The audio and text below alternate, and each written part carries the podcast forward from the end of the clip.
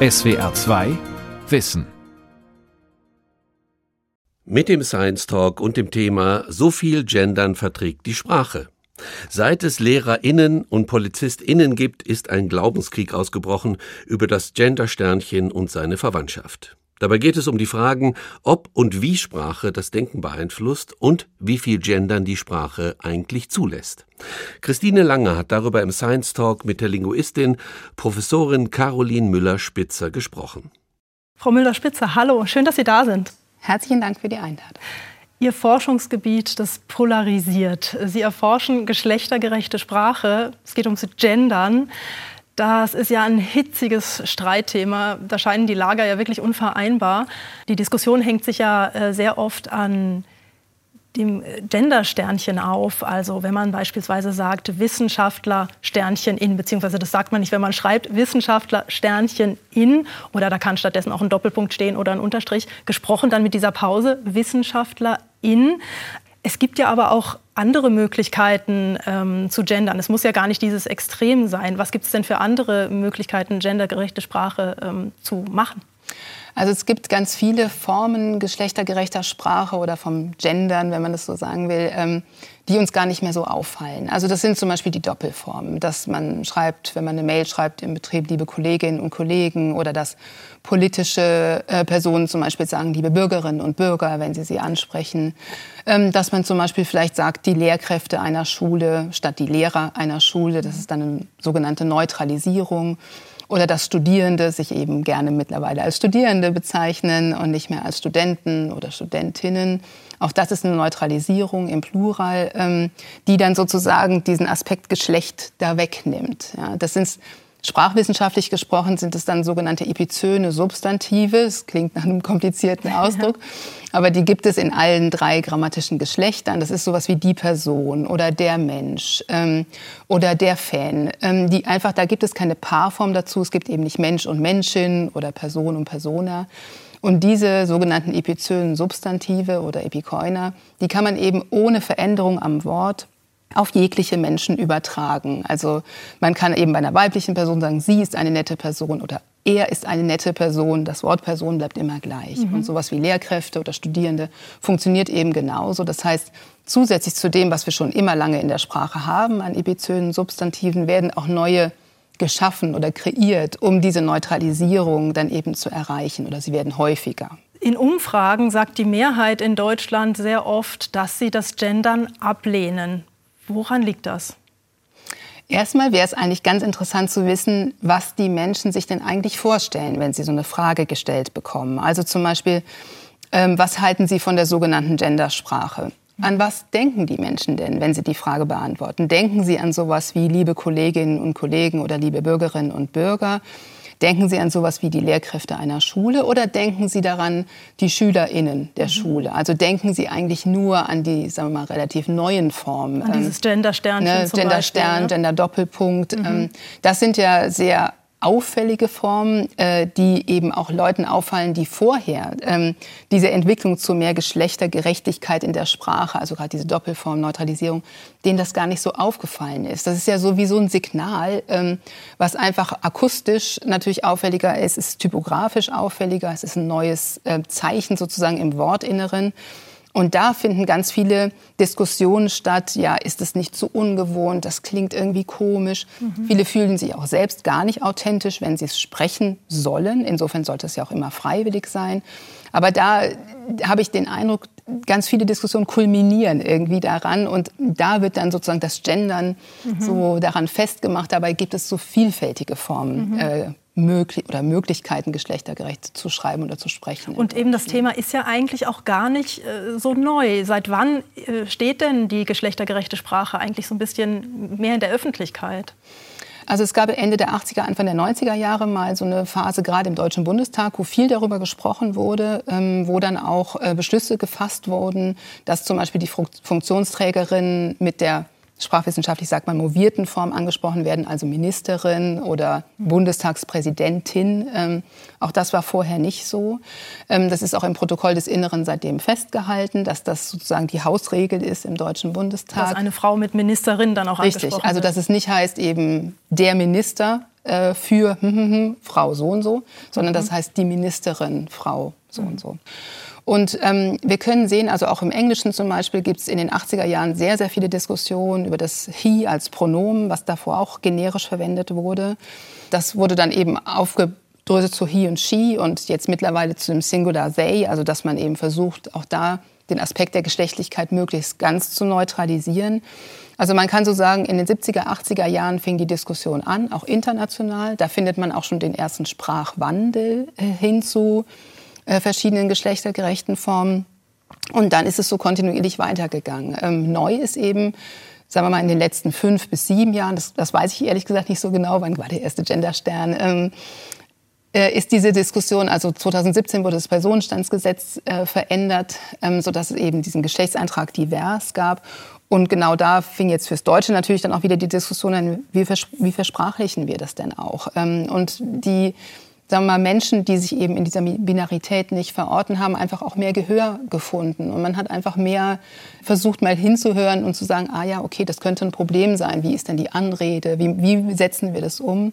Und das hat die Diskussion sehr in Gang gesetzt. Das ist aber eben kein deutsches Phänomen, sondern das ist ein internationales. Das wollte ich jetzt aber nämlich gerade fragen. Ist es, ist es so was speziell Deutsches, dass wir das so hitzig diskutieren? Oder ist es im Deutschen irgendwie besonders schwierig zu gendern oder besonders ungewohnt? Ist es in anderen Sprachen leichter? Was können Sie da dazu sagen? Ja, ich hatte gerade äh, vor zwei, drei Tagen ein Interview mit jemandem, der für die New York Times schreibt. Und der sagte auch, was regt ihr Deutschen sich euch denn so auf? Ich verstehe das gar nicht. Das ist doch irgendwie ein Wandel. Und jetzt in der New York Times zum Beispiel würden sie das Singular They sehr häufig verwenden. Also, dass man they is sagt, wenn man eben nicht betonen möchte oder nicht darüber sagen möchte, was für ein Geschlecht hat die bezeichnete Person. Okay, ist dann grammatikalisch eigentlich auch nicht richtig, oder? Richtig. Mhm. Also trotzdem regt es keinen auf dort. Ja, genau. So, so mhm. klang er zumindest. Und es ist auf jeden Fall nicht in der Aufgeregtheit äh, mhm. diskutiert äh, wie hier.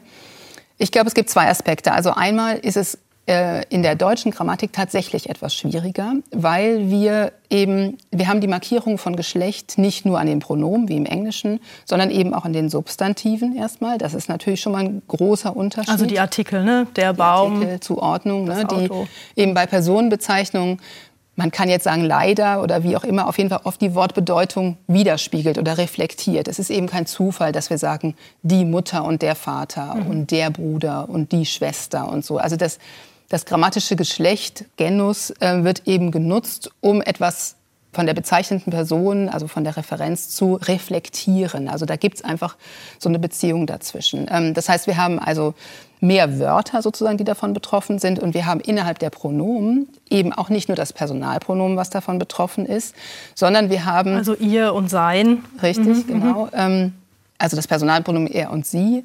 So. Und, äh, und dann ähm, aber auch das Possessivpronomen zum Beispiel, er sucht sein Buch, mhm. sie sucht ihr Buch. Das sein und ihr sind ja eben nochmal andere Wörter. Und das ist zwar im, ähm, im Englischen auch so, aber dadurch, dass sie das Pluralpronomen nutzen können, also they und them, und dann eben mit einem Singular verbinden können, kann man es klar unterscheiden. Wir können aber zum Beispiel sie als als Pluralpronomen nicht verwenden, um zu neutralisieren, weil es leider genau das Gleiche ist wie für eine feminine Person. Mhm. Also wenn ich sage, sie ist irgendwas, dann, dann mache ich, kann ich, ist es dadurch kein Signal, dass ich sage, ich möchte geschlechtsübergreifend sprechen. Mhm. Das heißt, manchmal sind es solche Zufälle, ähm, die sich sprachgeschichtlich eingestichen haben, sozusagen, die es dann zu einer besonderen Herausforderung machen, dass wir aus dem sprachlichen Inventar, was wir haben, nicht ohne weiteres etwas nutzen können und dann einfach nur zum Beispiel eben das Pluralpronomen für den Singular verwenden und haben schon eine schöne Neutralisierung. Wenn sowas funktioniert, was schon in der Sprache so etabliert ist, ist es viel leichter, als wenn man zum Beispiel ein Pronomen sich neu ausdenken muss und mhm. dann auch ein passendes Possessivpronomen sich ausdenken muss und so weiter. Und trotzdem ist es aber auch so, dass einfach unsere Sprache Deutsch ist sehr männlich geprägt. Ist oder ist das wirklich so? Und woher kommt das dann?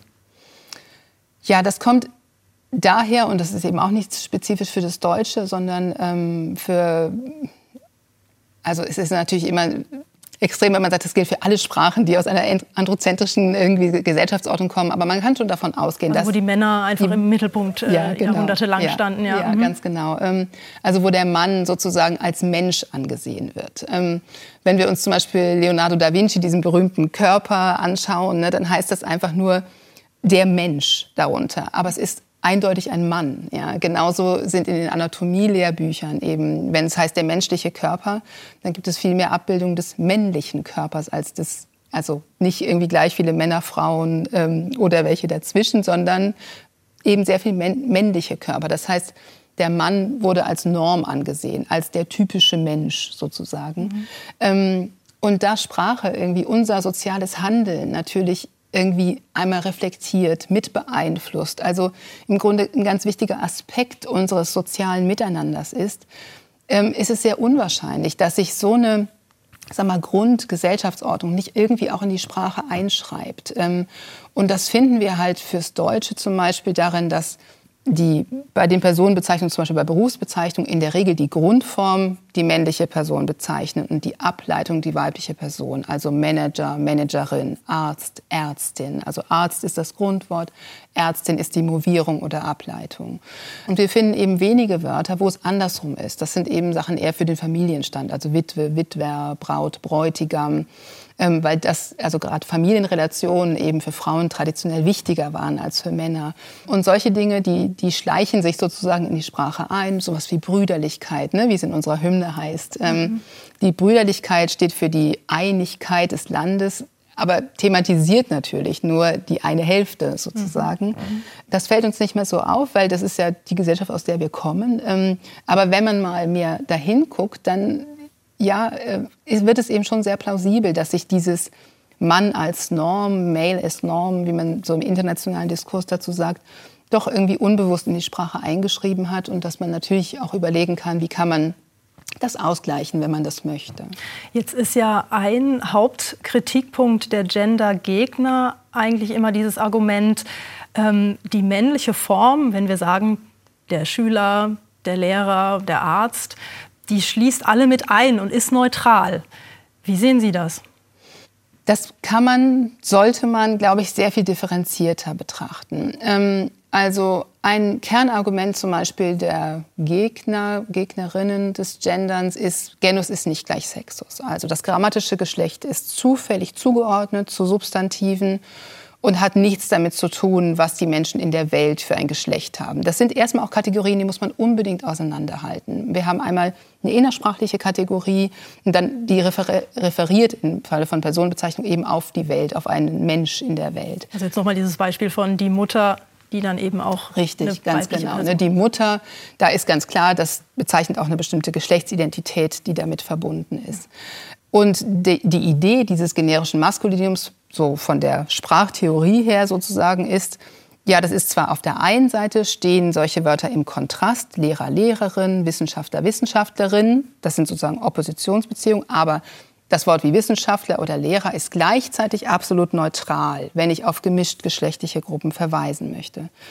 Da ich aber bei Personenbezeichnungen den speziellen Fall habe, dass das grammatische Geschlecht, das Genus, so oft sozusagen etwas aussagt darüber, wer damit gemeint ist oder welches Geschlecht die bezeichnete Person hat, weil Geschlecht in unserer Gesellschaft so eine wichtige Kategorie nach wie vor ist. Also das ist ja eben beim Heranwachsen die erste Frage ne, nach der Geburt, was ist es denn, äh, bezieht sich ja auf das Geschlecht. Ähm, sicherlich wäre es schön, wenn wir davon ein bisschen wegkommen würden, aber so ist es nun mal. Und ähm, das zeigt sich auch in der Sprache und gerade in dieser Verbindung sozusagen ist das Grundproblem zu sehen, dass das sogenannte generische Maskulinum leider nicht so neutral in allen Kontexten funktioniert, ähm, wie es ihm sozusagen nachgesagt wird. Es lässt eben, sich das belegen? Richtig, ja, das, das lässt sich belegen durch sehr, sehr viele Studien die dann zum Beispiel, jetzt gerade gibt es eine neue Studie aus Freiburg, die haben das zum Beispiel über so ein äh, Bild, äh, so eine Bildaufgabe gemacht. Also da werden den ProbandInnen werden Bilder gezeigt oder erst ein Wort gezeigt, also sowas wie Bäcker.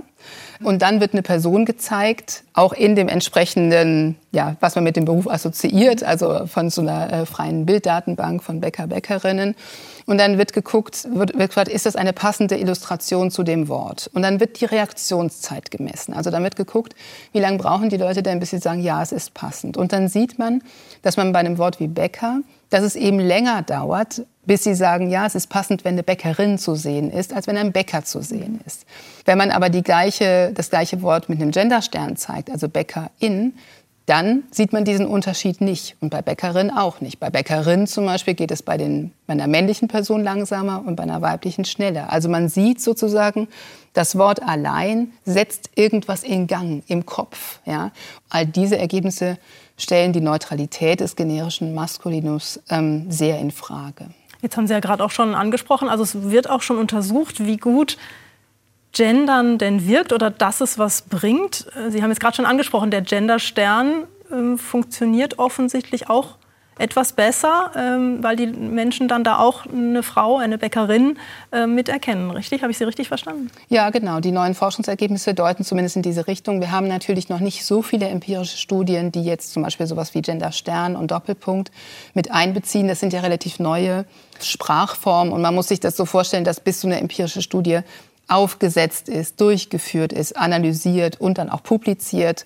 Das dauert zwei, drei Jahre. Insofern, wir können sicherlich damit rechnen, dass wir die nächsten Jahre noch viel, viel mehr an solchen Forschungen sehen. Aber die ersten Ergebnisse deuten zumindest in diese Richtung. Und ähm, Studien mit Paarform, also sowas wie ähm, Manager, Managerin, Arzt, Ärztin, die gibt es schon sehr viel länger, denn diese Paarform haben wir natürlich auch sehr viel länger.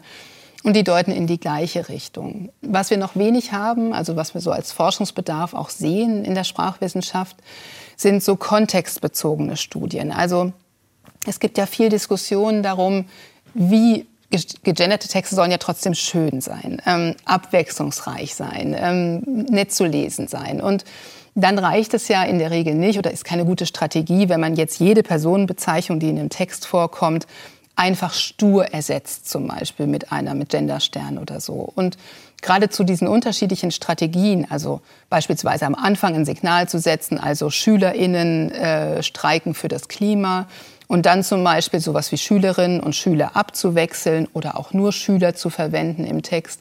Ob das nicht genauso gut funktioniert, weil sozusagen einmal der Gedankenraum geöffnet wird und dann werden aber schlankere Formen gefunden und am Ende wird vielleicht nochmal so dieser Punkt gesetzt.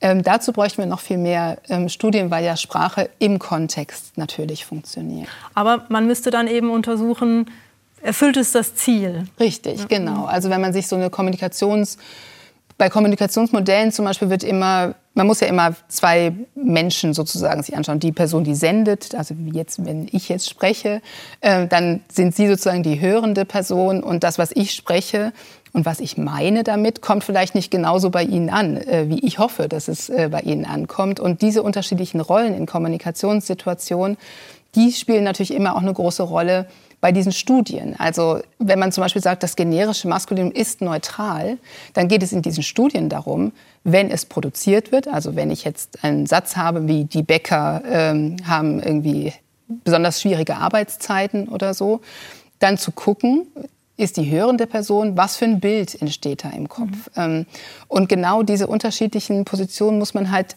immer wieder versuchen, im Kontext sozusagen zu analysieren. Und es gibt sicherlich auch Kontexte, deshalb meinte ich das mit dem differenziert betrachten, mit dem generischen Maskulinum, wo das generische Maskulinum sehr wohl funktioniert. Also wenn zum Beispiel Personenbezeichnung als Ortsbezeichnung äh, verwendet werden. Ich gehe zum Friseur, ich gehe zum Bäcker oder so. Ähm, das ist eine andere Funktion, als wenn ich ähm, zum Beispiel sage, an dieser Schule arbeiten sehr gute Lehrer. Es ist sozusagen das, was mir in den Kopf kommt. Ja? Wie, viel, wie, wie sehr Mensch ist das denn, was mir da in den Kopf kommt? Oder ist es nicht vielleicht einfach ein Haus, ähm, wie jetzt bei einer Ortsbezeichnung? Das unterscheidet sich sehr stark. Und das wird in der Diskussion auch so wenig unterschieden, was auf der einen Seite verständlich ist, weil sich natürlich nicht alle so viel mit Sprache beschäftigen. Aber gerade aus sprachwissenschaftlicher Perspektive muss das alles unterschieden werden. Man kann nicht mit dem Rasenmäher irgendwie sagen, das eine ist immer gut, das andere ist immer schlecht, ähm, mhm. sondern man muss das kontextbezogen und auch wortbezogen im Grunde entscheiden und unterschiedliche Strategien anwenden. Jetzt ist ja der, gerade der Genderstern äh, ist ja immer so ein, oder dieses, ne, dieses, diese künstliche Pause erzeugen, ModeratorInnen, ähm, sehr, sehr umstritten.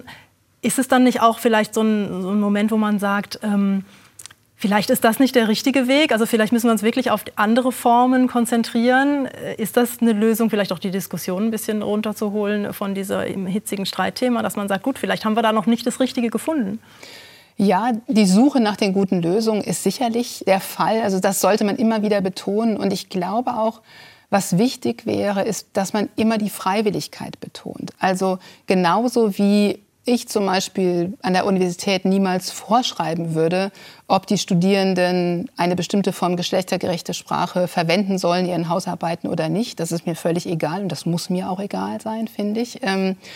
Und genauso wie Sie beim öffentlich-rechtlichen Rundfunk keine Vorschriften haben sollten, sollten Sie aber, sollte es Ihnen erlaubt sein, das zu machen. Also man darf, finde ich, andererseits auch nicht sagen, zum Beispiel der öffentlich-rechtliche Rundfunk müsse das Gendern unterlassen. Also wir sollten uns auf diese gegenseitige Toleranz möglichst konzentrieren, zu sagen, mich überzeugt eine bestimmte Sprachform, ich möchte sie in meinen Sprachgebrauch eingehen lassen. Äh, für mich funktioniert das so und mir macht das auch Freude beispielsweise. Es gibt eben zum Beispiel gerade Menschen, die haben Freude daran, auch den Genderstern zu schreiben oder auszusprechen. Und andere sagen, nein, das ist für mich überhaupt nicht authentisch, das ist nicht meine Sprache, da stocke ich ständig. Ähm, und die sollten es natürlich auch nicht vorgeschrieben bekommen. Also es ist sozusagen, alle Personen sollten irgendwie den Raum haben, sich da zu entwickeln und lieber über das Wie zu diskutieren, über unterschiedliche Strategien, über gute Lösungen, über auch Höflichkeit und so weiter, äh, wie man sie ausdrücken kann, als zu sagen, nur so oder nie so. Mhm. Ähm, jetzt ist ja ein Ziel, die äh, geschlechtergerechte Sprache zu verwenden, dass wir einfach auch unsere Gesellschaft, unseren gesellschaftlichen Wandel auch ähm, abbilden. Ähm, es heißt ja aber auch immer in der Diskussion, um nochmal auf dieses maskulin oder die männlich geprägte Sprache zu gehen, äh, Frauen sind da mit gemeint. So, ne? Ähm, ist das denn sprachhistorisch tatsächlich so? Also sprachhistorisch lässt sich das nicht so ganz leicht beurteilen, weil man ja im Grunde immer aus den Texten heraus äh, beurteilen müsste, ob auch Frauen adressiert sind. Also im politischen Raum beispielsweise fanden ja wenig Frauen statt äh, vor dem 19. Jahrhundert. Das heißt, da waren beispielsweise sehr viel mehr Männer adressiert als, ähm, als Frauen. Man findet durch die Geschichte ganz unterschiedliche Belege. Also man findet im Gutenberg-Museum zum Beispiel war eine alte Handschrift, da stand Liebe Freundinnen und Freunde, das war, glaube ich, aus dem 17. Jahrhundert. Man findet auch bei Gottsched im 18. Jahrhundert, der sagt, ja, natürlich heißt es Prophetin, Dichterin, Freiherrin und so weiter. Die Grimms haben ganz viele Movierungen in ihrem Wörterbuch verzeichnet. Zum Beispiel auch die Gästin ist eben im 18. Jahrhundert ähm, schon belegt. Ähm, ich dachte bis jetzt immer, das wäre ein Gag. Ja, nein, nein. Tatsächlich, hier steht, äh, die Gästin steht im Grimmschen Wörterbuch. Mhm. Es ist aber gleichzeitig natürlich so, dass wir auch ähm, alte Belege für das generische Maskulinum finden. Also die Grimms, glaube ich, waren es, die auch gesagt haben, so ein Pronomen wie jeder kann alle meinen. Das heißt, wir haben aber nicht äh, den Befund, dass man sagen kann, es war schon immer das generische Maskulinum beispielsweise. Also es gibt auch sprachfähigerische Bücher aus dem 19. und 20. Jahrhundert, also frühes 20. Jahrhundert, die schreiben natürlich, muss man sagen, Arbeit, Arbeiterinnen und Arbeiter äh, und nicht weibliche und männliche Arbeiter. Das ist doch total falsch. Also wir sehen, das ist viel mehr im Fluss, viel mehr in der Diskussion. Ähm, und man kann jetzt nicht sagen, das eine war schon immer so und das andere eben nicht. Und es ist natürlich so, dass auch diese, sagen wir mal so, fachsprachlich sagt man Semantisierung des grammatischen Geschlechts, also dass das mit Bedeutung befrachtet wird, das findet man auch durch die Geschichte ganz viel. Also so dieses, das Weibliche ist das Zarte, das Empfangende, das Männliche ist das Starke und so weiter. So steht es bei den Grimms zum Beispiel.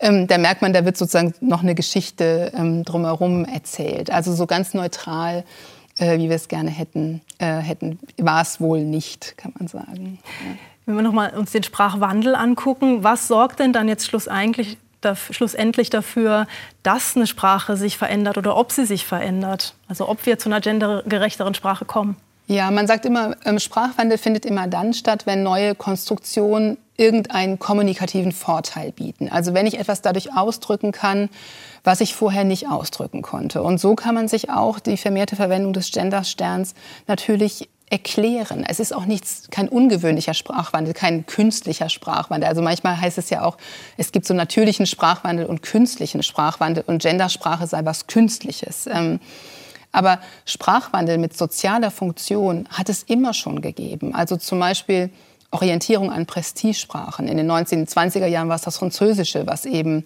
besonders schick war. In unserer Zeit ist es mehr das Englische. Also auch die Anglizismen sind ja immer äh, eine Riesendiskussion. Und trotzdem gibt es auch da natürlich Aufregung dann, wenn sowas ist. Genau, da gibt es Aufregung, aber interessanterweise ist sie nicht ganz so polarisierend wie die äh, um das Gendern. Ähm, und ich würde mir wünschen, dass man, wenn wir jetzt sagen, ja, wir wollen eigentlich keine Spaltung in der Frage, wir wollen nicht so polarisiert sein, dann sind wir natürlich alle einzeln gefordert, dann dazu beizutragen, nicht zu polarisieren. Und der erste Schritt, meine ich, wäre zu sagen, nicht ich schreibe dir vor, was die richtige Form ist oder ich erkläre dir, dass das, was du machst, falsch ist, ähm, sondern zu sagen, ich komme zu einem gewissen Schluss als Sprecherin des Deutschen und den möchte ich auch irgendwie in meiner Sprachpraxis umsetzen. Aber wenn du zu einem anderen Schluss kommst, dann ist das auch in Ordnung und diese Pluralität müssen wir irgendwie aushalten in so einem Übergangsprozess. Ich glaube, die neuen Konstruktionen setzen sich dann durch, ja, wenn sie einfach immer mehr verwendet werden. Ähm, und wenn sie viele irgendwann als normal empfinden. Also ich glaube, zum Beispiel ein Wort wie Studierende da denken ja manche auch, das würde sozusagen den Studierenden vorgeschrieben, aber es ist einfach für viele einfach mittlerweile eine gängige Selbstbezeichnung. Es fällt denen gar nicht mehr auf. Und dass es mal ein Partizip Präsens war, das ist auch nicht sozusagen, was nicht im Sprachwandel auch in anderen Formen immer mal stattgefunden hat. Also auch ein Wort wie Erstgebärende oder Gefangene oder so sind von der Wortbildung her genau die gleichen Formen. Ähm, und wenn das für uns üblich wird und irgendwie gar nicht mehr so auffällt, dann wird es Normalität. Und wenn wir bessere Lösungen finden, dann äh, dann wird vielleicht irgendwas anderes Normalität.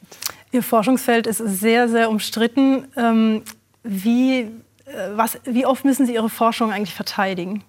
Ja, sehr oft. Das ist eine ganz neue Erfahrung, seit ich äh, in diesem Forschungsfeld tätig bin, ähm, wie sehr das auch persönlich genommen wird teilweise, wie viel persönliche, zum Teil auch sagen wir mal, wenn ich es neutral sagen würde, würde ich sagen kritische, aber zum Teil eben auch ähm, herabwürdigende, sexistische ähm, Post bekomme in meinem Mailpostfach ähm, oder auch ähm, geschrieben.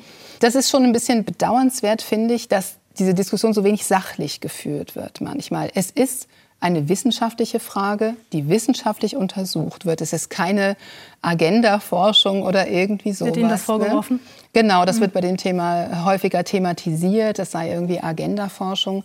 Also ähm, Sie wollten Ziele durchsetzen? Genau, man will ideologische Ziele durchsetzen mhm. und nur deshalb tut man sozusagen so wissenschaftlich, aber eigentlich geht es ja nur um irgendwie die Durchsetzung feministischer mhm. Ziele. Auch in diesen Mails, wenn sie kommen, heißt es oft, sie wollen ja nur ihr feministisches Endziel durchsetzen oder mhm. irgendwie sowas, also auch von der Wortwahl äh, höchst problematisch. Aber was die Menschen, die in diesem Tätigkeitsfeld tätig sind, ja tun, ist sollte gute Wissenschaft sein. Und wenn es schlechte Wissenschaft ist, dann muss man ihnen nachweisen, dass sie die Daten nicht richtig auswerten, dass sie Studienergebnisse nicht korrekt berichten, dass sie nicht die Vielfalt äh, der Studienergebnisse lesen. Aber was nicht hinreicht, finde ich, ist zu sagen, das ist alles schlecht, ähm, das ist alles falsche Forschung, sich aber dann nicht selbst an der Forschung beteiligen. Denn der Gang der Wissenschaft ist ja normalerweise der, man liest eine Studie, man findet bestimmte Punkte kritisch und man denkt, ich mache eine bessere Studie. Und so führt man eben wirklich, bringt man sich in die Arbeit ein, führt eine empirische Studie durch, publiziert die wieder und hofft, dass die anderen die wieder lesen. Und so entwickelt man sich weiter. Und es wäre total wünschenswert, wenn noch mehr Forschung in diesem Bereich gemacht wird, durchaus auch von Menschen, die vielleicht dem Ganzen sehr kritisch, also dem Gendern sehr kritisch gegenüberstehen und vielleicht dadurch auch andere Versuchsaufbauten wählen oder so. Das ist ja absolut gut für das Forschungsfeld, aber man darf nicht da stehen bleiben, zumindest als Wissenschaftlerin oder Wissenschaftler, zu sagen, so ist das alles Mist oder so ist das alles nicht überzeugend, aber selber daran beteiligen, das möchte ich auch nicht. Wie viel Gendern verträgt unsere Sprache und wie wirkt sie sich aus? Dazu forscht Professorin Caroline Müller-Spitzer in Mannheim am Leibniz-Institut für deutsche Sprache. Frau Müller-Spitzer, vielen Dank, dass Sie heute bei uns beim Science Talk waren. Ich bedanke mich auch. Das war der Science Talk heute mit dem Thema So viel Gendern verträgt die deutsche Sprache. Meine Kollegin Christine Langer hat mit der Linguistin Caroline Müller-Spitzer geredet. Sie können sich den Talk auch als Video ansehen. Infos dazu finden Sie in der ARD Mediathek unter Science Talk. SWR 2 Wissen. Manuskripte und weiterführende Informationen zu unserem Podcast und den einzelnen Folgen gibt es unter swr2wissen.de.